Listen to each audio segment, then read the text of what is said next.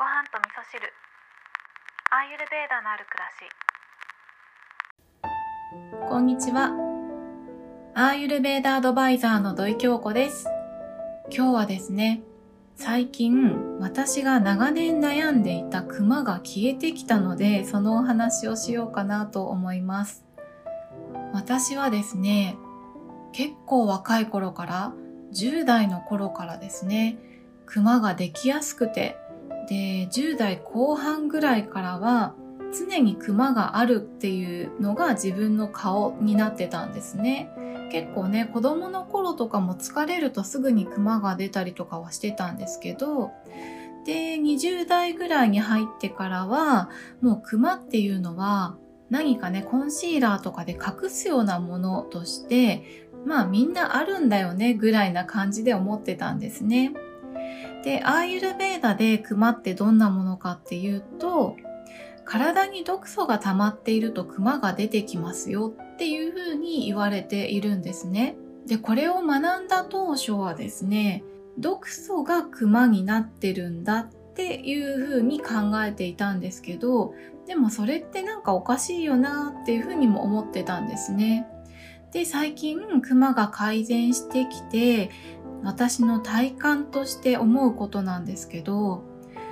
クマができている状態っていうのは確かにね体に毒素が溜まっているとは思うんですけれども毒素がクマになっているということではなくてクマができるようなライフスタイルを送っていると毒素が体に溜まっている状態ですよっていうことなんだなっていうふうに思うんですね。で私がどうして最近クマが消えてきたかっていうことなんですけどもうこれはですね、ライフスタイルを整え尽くしたというところに尽きると思うんですね。とにかく夜の10時から2時はしっかり寝るっていうことをやっていたんですね。この夜の10時から2時しっかり寝るっていうのって結構難しくって、まず夜10時に寝るっていうこと自体がね、大変だよねっていうことはこの番組の中でもね、お話ししてるんですけど、夜10時に寝るためにはですね、夕方の5時ぐらいからもう準備を始めないといけなくって、そのために仕事を何時に切り上げるかとか、夕飯を何時に済ませるかとかね、お風呂には何時に入るのかとか、っていう逆算で何時に何をするっていうのが決まってくるので油断してるとねやっぱり10時過ぎちゃったりするんですよね。で人によってはですねこのライフスタイルを取り入れようとすると今まで送ってきた社会生活っていうのに支障が出る方もいらっしゃると思うんですよね。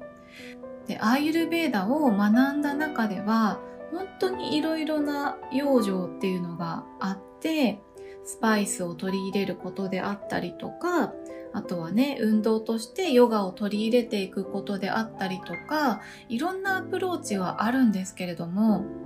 私がいろいろやってみて、現時点でたくさんの方に知ってもらいたいなって思うことなんですけど、例えば、まあ、いいものを食べるとか、えー、例えばヨガをするとか、ね、運動をするとかっていうことをするとしても、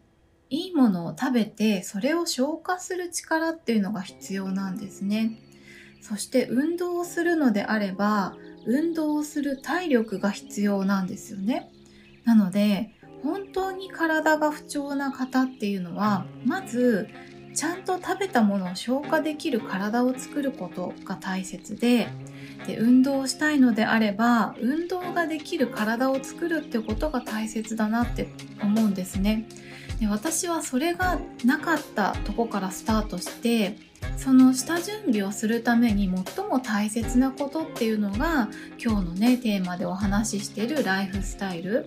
夜の10時から2時にはちゃんと寝ましょうねっていうことがまあ、ライフスタイルの中でもね食事の時間は何時がいいですよとかっていうご提案もあったりするんですけど特にねこの睡眠時間にフォーカスした考え方っていうのはもう絶対的だなっていうことを私が経験したのでいろんな人に知ってもらいたいなと思ってね今日はこんなお話をさせていただきました。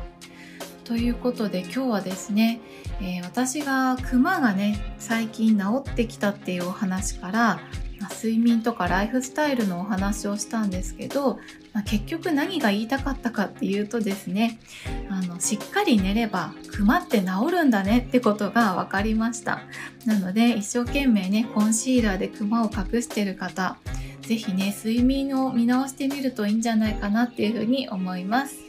今日も聞いていただきましてありがとうございます。